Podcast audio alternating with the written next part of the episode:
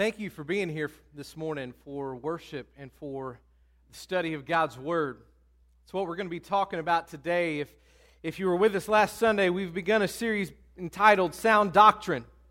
And we talked about last week how sound doctrine is for life, and we used the illustration to begin this that uh, of a concert master, and how the concert master, the Holy Spirit in our lives, takes the music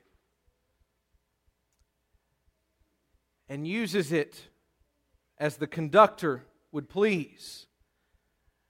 Teaches us how to dictate, teaches us how to read and interpret and move with it. And what we're going to be talking about today is that sound doctrine, this that we believe, is for reading and teaching. Sound doctrine is important in our own study of the Word. Sure, the Bible has the classics that most Christians have heard since they were young David and Goliath, Noah and the ark, Jesus healing the blind man. But within the pages of Scripture are many stories that are rather obscure, dramatic, and just plain bizarre. I want to tell you some stories right now that maybe your Sunday school teacher winced at and didn't teach you. First, when a long sermon turned deadly.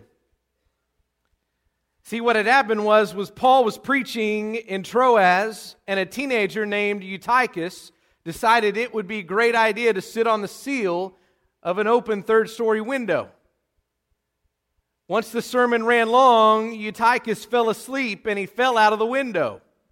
This is in the Bible. Breaking his neck and dying. And before his family could even start planning the funeral, Paul raised him to life again. Because it's bad for preachers when people die while they're preaching. It's a cautionary tale about staying awake in church. I wanted to start with that one. Next was the construction site miracle. What happened? Elisha and his band of friends were chopping down trees to build a house. When one of them, his axe broke and it sank in the nearby Jordan River. One of the men shouted the ancient equivalent of, Oh no, that wasn't even mine, I borrowed it. And so Elisha simply grabbed a stick and threw it in the water, and the axe head floated. Don't know how, don't know why other than to show that God cares about the little things. You know, another story that I love is about the worst hair day ever. What happened was King's, King David's pretty boy of a son staged a coup and drove his father out of Jerusalem. The reason we say pretty boy is because he had lovely locks of hair, and even according to Samuel chapter 14, they would actually weigh these locks of hair whenever he would get his yearly haircut. Well, later, when David had gathered his loyal supporters to take the kingdom back, Absalom, his son, fled the battle on his horse until his long hair got tangled in a tree and left him hanging there until he was captured. You probably never heard that story, have you? Maybe the time when uh, they plotted to kill a guy who had already died. What happened? Well, most Christians know that Jesus was number one on the Pharisees' hit list of Israel's most wanted. But did you know who number two was? It was Lazarus. Because dead men do talk. After Jesus raised him from the dead, Lazarus became a local celebrity, telling people about Jesus' miraculous power over life and death. The religious leaders couldn't have that, so they schemed to kill him too or to re kill him or have him dead once more, however you want to put it. Maybe one of your favorite stories comes from the Old Testament. This is one of my favorite. I used to tell this as a student minister all the time. Nate, you can use this one too. It was when teens got mauled by bears. That's in the Bible. Parents, you can use this. See, Elisha the prophet was traveling, going about his message from God business when a gang of teenagers surrounded him and started harassing him, yelling insults and calling him Baldy because he didn't have any hair. Proving that the Lord doesn't take mockery lightly, he answered Elisha's prayer for justice with two angry bears who attacked the group and mauled over 40 of the young men. What about the time that a man talked to a donkey and the donkey talked back? That's in the Bible. The Israelites were marching to the promised land, conquering cities and winning battles, and the Moabite king got nervous. So he summoned a guy named Balaam to come and put a curse on the Israelites. Balaam started to leave for his curse making assignment, but his donkey started acting really strange. First running away, then smashing his leg against the canyon, and finally talking. If a donkey talks, you should listen. You guys can laugh, that's okay. It's, it's promise. He told Balaam basically, quit beating me up.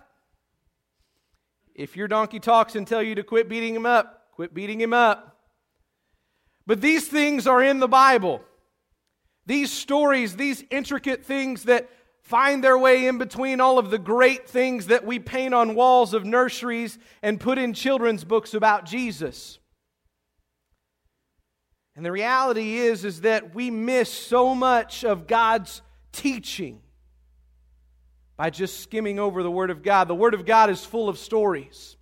It's full of poetry and it's full of wonder. It is interesting to note that we miss tons of that by simply not reading our Bible. I want to give you some statistics real quick. About a third of Americans, 35% to be exact, say they read Scripture at least once a week, while 45% seldom or never read Scripture, according to a 2014 data from the Religious Landscape Study by the Pew Research Center. They go on to submit that three quarters of Christians, that 75%, say they believe that the Bible is the Word of God. Let me tell you that on the other end of that, there are 25% of professing Christians. Those who would say that Jesus Christ is Lord and Savior. 25% of them that do not believe that the Bible is the Word of God. Christians who make up a majority of U.S. adults, 71% to be exact, are divided over how to interpret the Bible. While about 4 in 10 Christians, 39%, say the Bible's text is the Word of God and should be taken literally, 36% say it should not be interpreted literally or express any other opinion. A separate 18% of Christians view the Bible as a book written by men and not inspired of God. In 2014, about 4 in 10 Christians, 42%, said reading the Bible or other religious materials is an essential part of being Christian and what it means to be Christian. Only 42% said that that was essential. An additional 37% say reading the Bible is important, but it's not essential to being a Christian, and 21% say reading the Bible is not an important part of their Christian identity. 7 in 10 Americans, 71%, know the Bible teaches that Jesus was born in Bethlehem. A similar share know that Moses was the biblical figure who led the Exodus from Egypt, and 63% could identify Genesis as the first book of the Bible. But fewer than half of adults, 45%, could name all four Gospels Matthew, Mark, Luke, and John. And only 4 in 10 identified Job as the biblical figure known for remaining obedient to God despite extraordinary suffering. Regarding other religious texts, 4 in 10 Americans, let me just hold these up. Only 45% could name all four Gospels. Only 40%, 39% knew who Job was. But 4 in 10 Americans, 40%, knew that Jesus appeared to followers in the Americas, according to the Book of Mormon. And 54% correctly named the Quran as the Book of Islam. I want to throw another statistic out there that makes me angry more than anything. When researching this, they did it by what people professed. So you have Christians, you have Protestants, you have white evangelicals, white mainline, black Protestant, Catholic, white Catholic, Hispanic Catholic, Mormons, Jewish, atheist, and agnostic and then those that would say they don't believe in anything specific. And when asked questions about the Bible, like what is the first book in the Bible, atheist, more atheist knew what it was than Christians did. When asked who Moses was, who Abraham was, and who Job was, more atheists knew who they were than Christians. When asked about the birthplace of Jesus, they tied. Luckily for us, I guess, when asked to name the four Gospels, we beat the atheist by 6%. Now, more than ever, it is time for the people of God to return to the Word of God. If you have your Bibles, take and turn to 2 Timothy with me. It is no accident that we have the Bible. It has purpose and it has meaning and it has relevance. 2 Timothy chapter 3. If you would stand with me in honor of the reading of God's Word.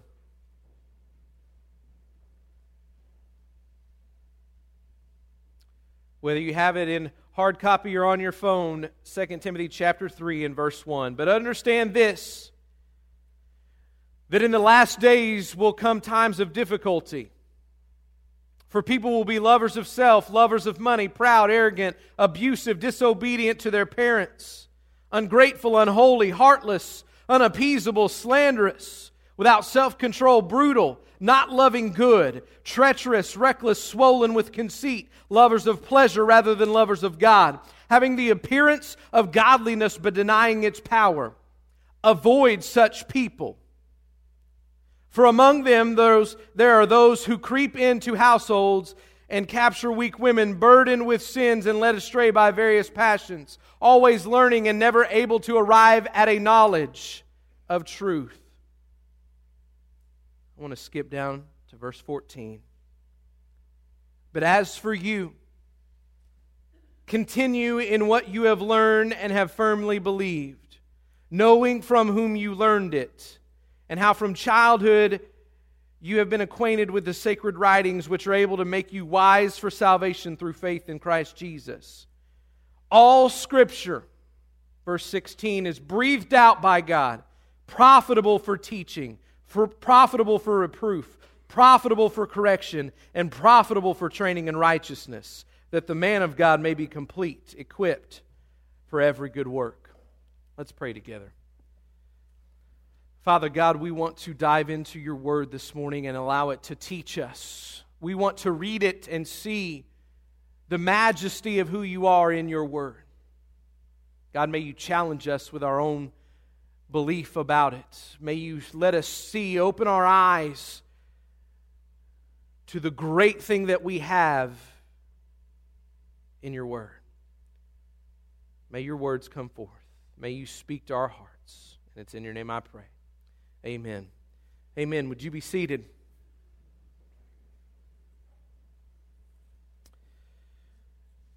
Both personally and corporate, the reading and teaching of God's Word is centered on our understanding of it. It is centered upon how we receive it. We are going to talk through some points about what Scripture is, about its application in our life. But I want you to know that above all, the greatest challenge today is are you reading it? Are you experiencing the life changing effects of the Word of God in your life? And if not, I would challenge you today change that.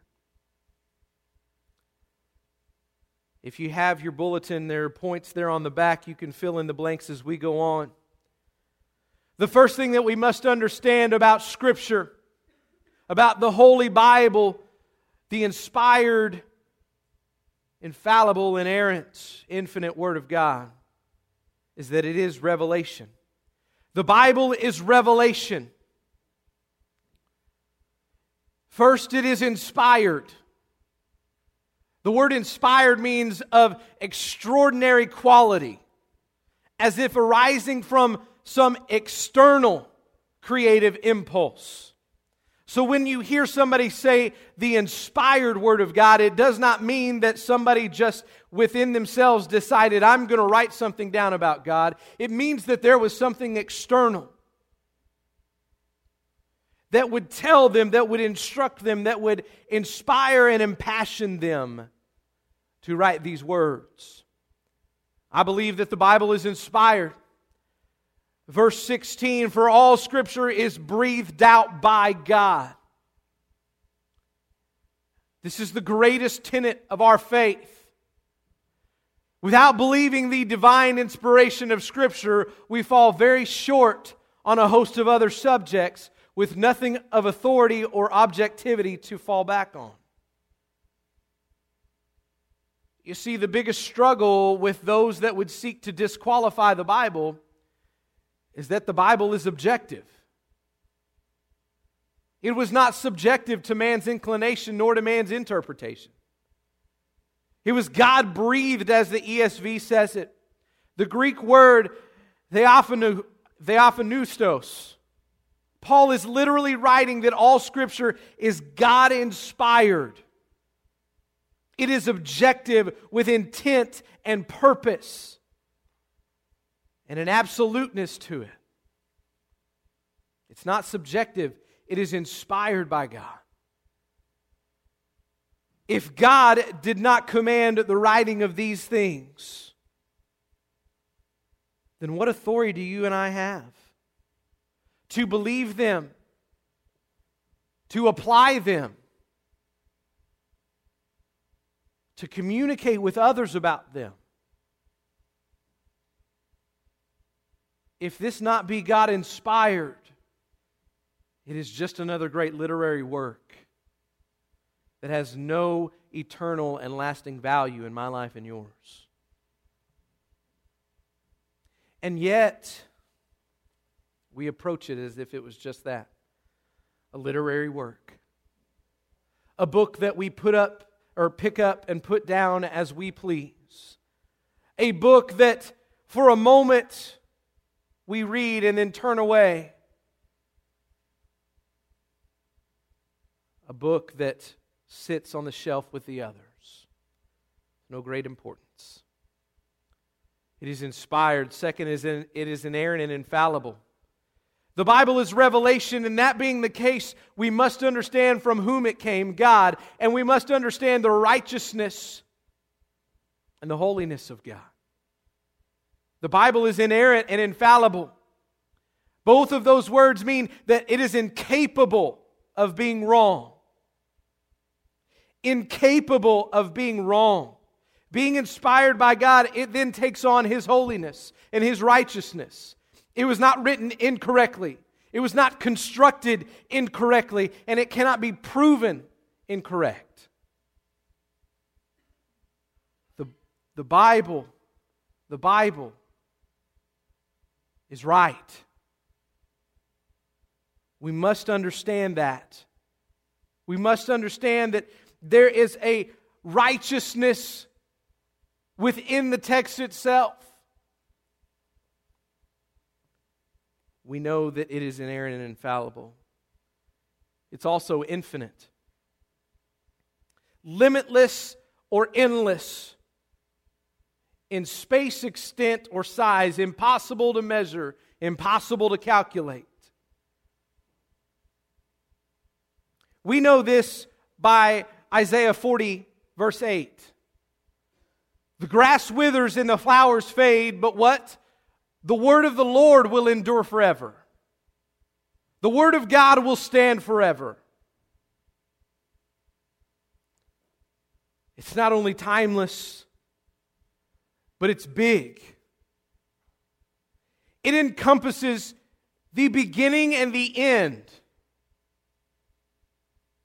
It's expansive. It encompasses not only the life physical that you and I see, but the life spiritual and eternal that we don't.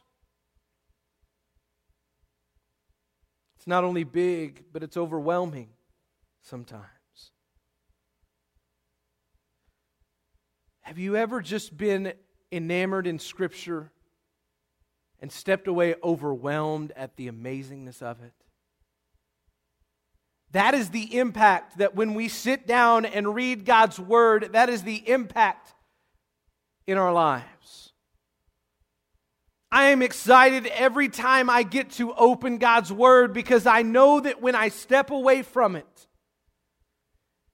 that something will have happened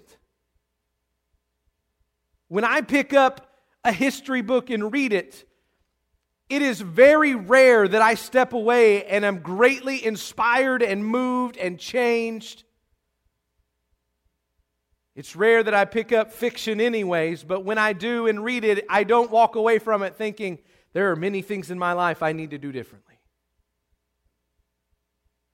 But every time that we dive into God's Word, it is so infinite in our lives that it pierces and it drives to our heart, and we can be changed by it. The Bible is God's revelation to man. Second, the Bible is a story with a message. The Bible is a story with a message. The Bible, first of all, is readable. It's readable with every translation possible it is inexcusable for one to say that the text of the Bible is not understandable. Some of you are fans of King James Version. I'm a fan too. Some of you are fans of the NIV. I'm a fan too. Some of you are fans of the New Christian Standard Bible or the Holman Christian Standard Bible. I am too. Some of you are fans of the English Standard or New American Standard. I am too. You know why? Because as long as you are getting in it and you can understand what God is trying to teach and tell and communicate with you, I am a fan of it. The Bible's readable. But I don't think it is the text that so many struggle with. But I think it's the subject matter. I think it is the idea of what is in there that we struggle with. The Bible's full of stories from Genesis clear to Revelation. Entire books of the Bible are dedicated to telling a specific story. Some of these are stories of good triumphing over evil, while others are heart trending stories that tell of death and destruction. Some stories are funny, some are poignant, and some just make you shake your head. But what is the purpose behind all of these stories? Are they simply fairy tales? Did God supply the stories to break the monotony between genealogy and law? There's a purpose for the wide variety of stories. Every Bible story has a purpose in our life. As would be expected of a book inspired by the great and purposeful Almighty God. The Apostle Paul tells us here in 2 Timothy chapter 3 for doctrine, for reproof, for correction, for instruction in righteousness. That all scripture was given for those things.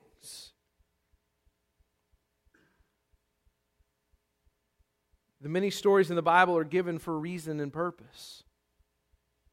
Whether it's to encourage us in hard times or to help us learn a lesson the easy way, God has told us these stories for eternal benefit.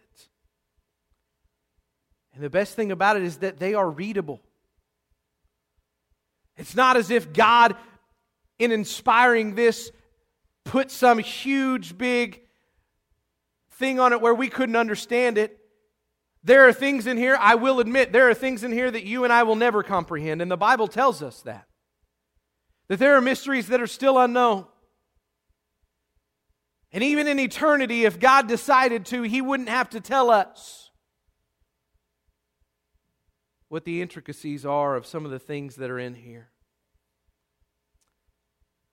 But the Bible is readable.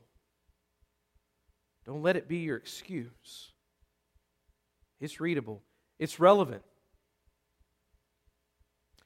Common misconception is that the idea that the Bible is old fashioned and only for a certain block in time. And while some prophecies and stories were specifically tailored in specific, for, for, for specific people in specific times, we must understand that as Hebrews 4:12 tells us, for the word of God is living and active, sharper than any two-edged sword, piercing to the division of soul and of spirit, of joints and marrow, and discerning the thoughts and intentions of the heart. It is relevant for my life and for yours. There are things that the Spirit can teach us. I'm going to tell you right now, there are things that I still read in David and Goliath that I find and God speaks something new to me. I've heard that story over and over and over again. I've read it over and over and over again, and God will still take something that is so usual to us and He will show us something that will change us It's relevant, it's for your life. It's also riveting. From front to back, it is a riveting story. Have you ever read this book? There's an exciting point to all of it. And there are climaxes and falls and triumphs and defeats. And there are love stories and there are jubilant expressions of poetry and there are sad monologues of great sorrow. All ending with a triumphant warrior riding on a white horse, vanquishing the dragon and rescuing his bride. This book is riveting in its story. This book is amazing. It's better than any bestseller or blockbuster that has ever hit the shelves or ever hit the box office. It's the word of the living God, a story of love and redemption with greater things at stake than you and I can even imagine. Lastly, the Bible is for the redeeming work of Christ. Why do we hold the Bible and the doctrine that we find in it so valuable because it is for the redeeming work of Christ. As Paul was trying to communicate with Timothy here, listen, there is so much going wrong out in the world. When we began chapter 3, it sounds like a day in the New York Times. It sounds like an evening on the news. It sounds like what you and I have seen over the last two years in our country, in our world. And Paul's admission to Timothy is listen,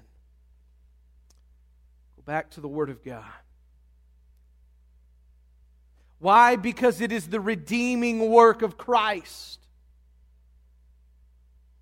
This book was designed for redemption, inspired for the purpose of redemption. God breathed it with the intention of redemption. It's profitable for discipleship. The first thing that Paul admonishes Timothy, it's profitable for teaching. Positively, all scripture is pos- profitable for teaching. That's why the whole of both testaments must be studied, not just Romans, not just the Old Testament, not just the Gospels, but all the didactic, poetic, narrative, apocalyptic, proverbial, and epical sections together are to make up the tapestry of our teaching. All scripture is breathed out by God and it's profitable for teaching. How do we train other people in following Jesus Christ? How do we disciple those? We get into the Word of God. That's where it begins. It's not some program we have to have, it's not some steps that we have to take. It's diving into the Word of God. That's where discipleship happens. Second, it's profitable for discipline. Paul says it's profitable for reproof and for correction. Correction comes from the Greek word for straight, which I love the way the New Living Translation puts it. It straightens us out. God's word is useful in a practical way. Those who accept its reproof will begin to find their lives straightening out. It's profitable for development and for training in righteousness. The righteousness that has come to the believer by faith is actualized by the training of God's Word. This instructs us in what we are to do. Not only is there a great story in all of this, but it instructs us in the midst of that story. James 1 22 says, But be doers of the word, and not hearers only, deceiving yourselves. Let me tell you,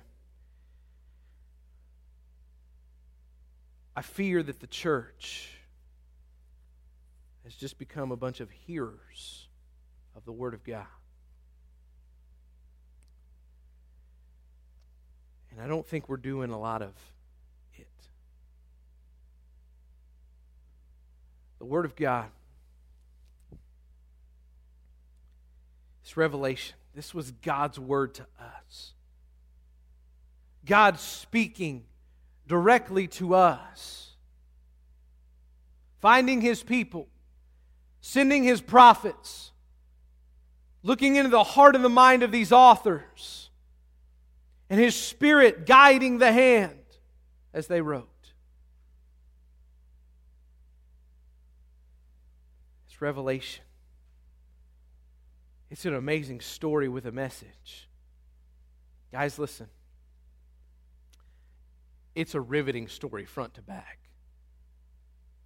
I would challenge you, if you haven't, take a challenge like the one year reading plan. Read the Bible in a year.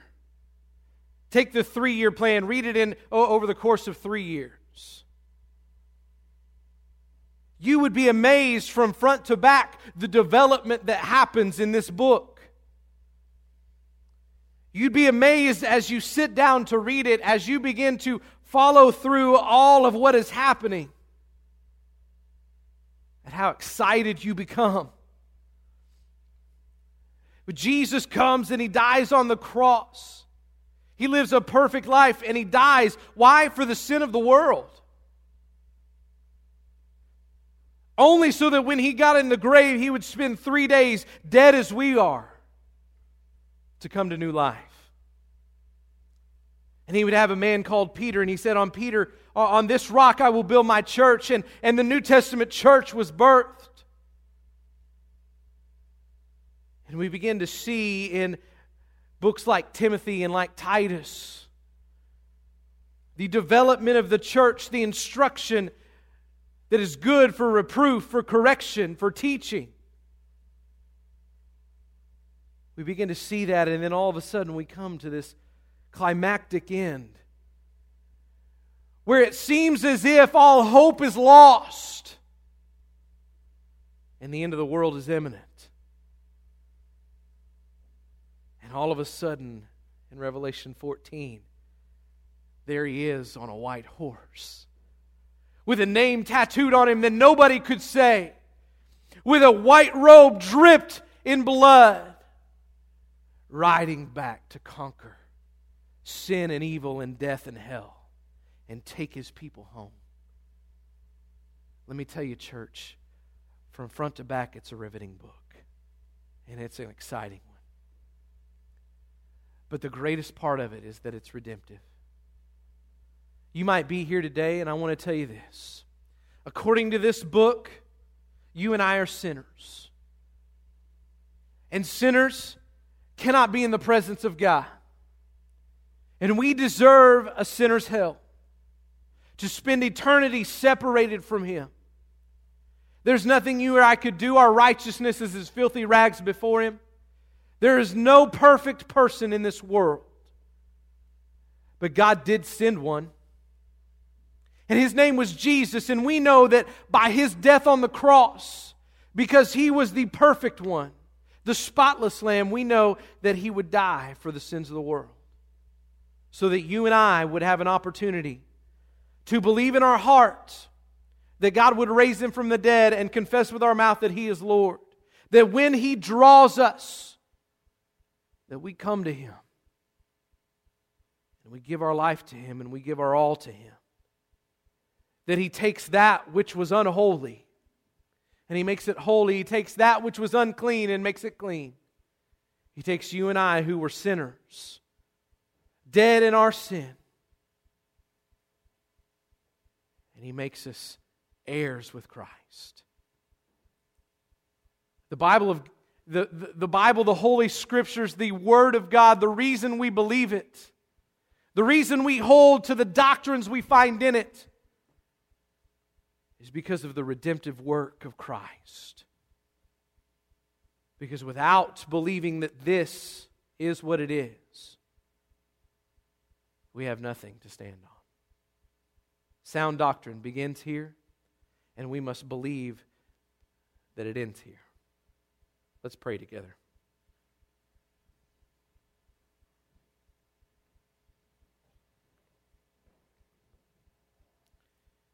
Every head bowed, every eye closed.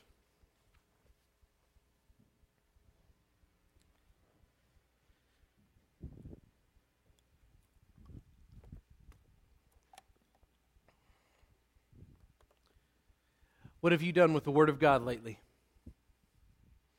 As a word of challenge to you right now, every head bowed, every eye closed, I want to ask you, what have you done with the Word of God lately?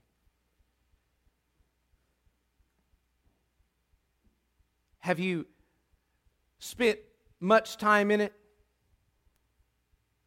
According to the, the survey at the beginning of the message, are, are you one of the ones that it maybe gets in it at least once a week?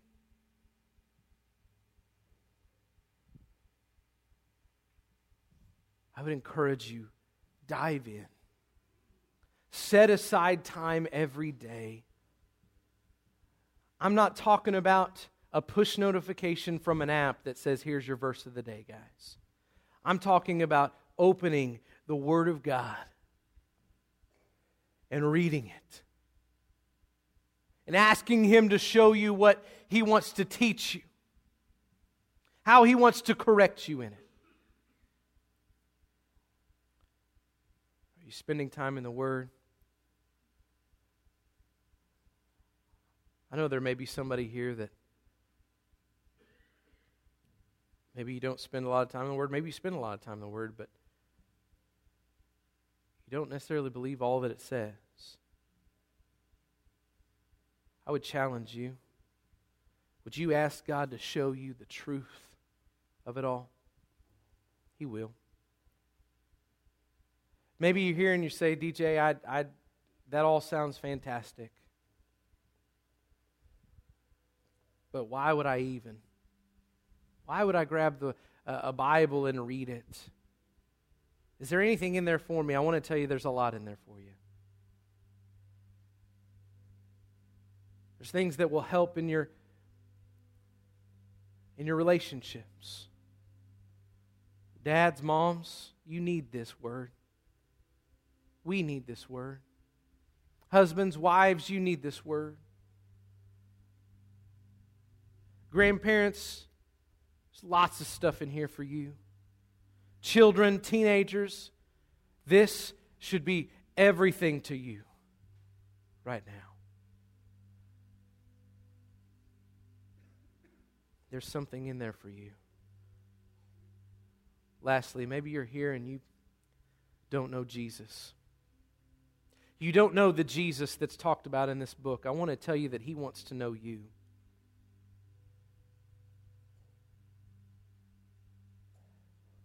That you and I, dead in our sins, while we were still sinners, Christ died for that sin.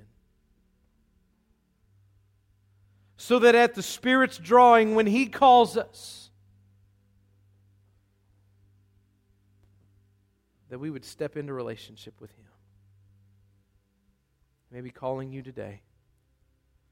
Do not say no. Come and receive the blessing of His Word. Life eternal. Relationship with Him.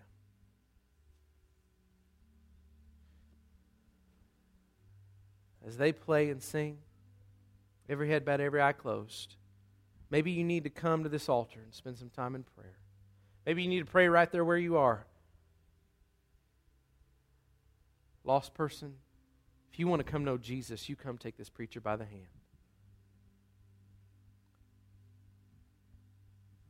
Let's spend some time in prayer asking God to show us where we've missed His Word, show us where we need to get in His Word more. Father God, we pray that you would speak to us. We pray that you would be honored and glorified in this moment, God, that we would cling to your word, that we would understand its relevance, its, its life blood in our lives, God. God, I pray that you would challenge us. Those of us who, who have maybe not been in it like we should, I pray that you would challenge us. Help us. God, I pray for those that don't know you. And in this short moment of invitation, that they would step out step into a relationship with you. As they sing, you continue in prayer.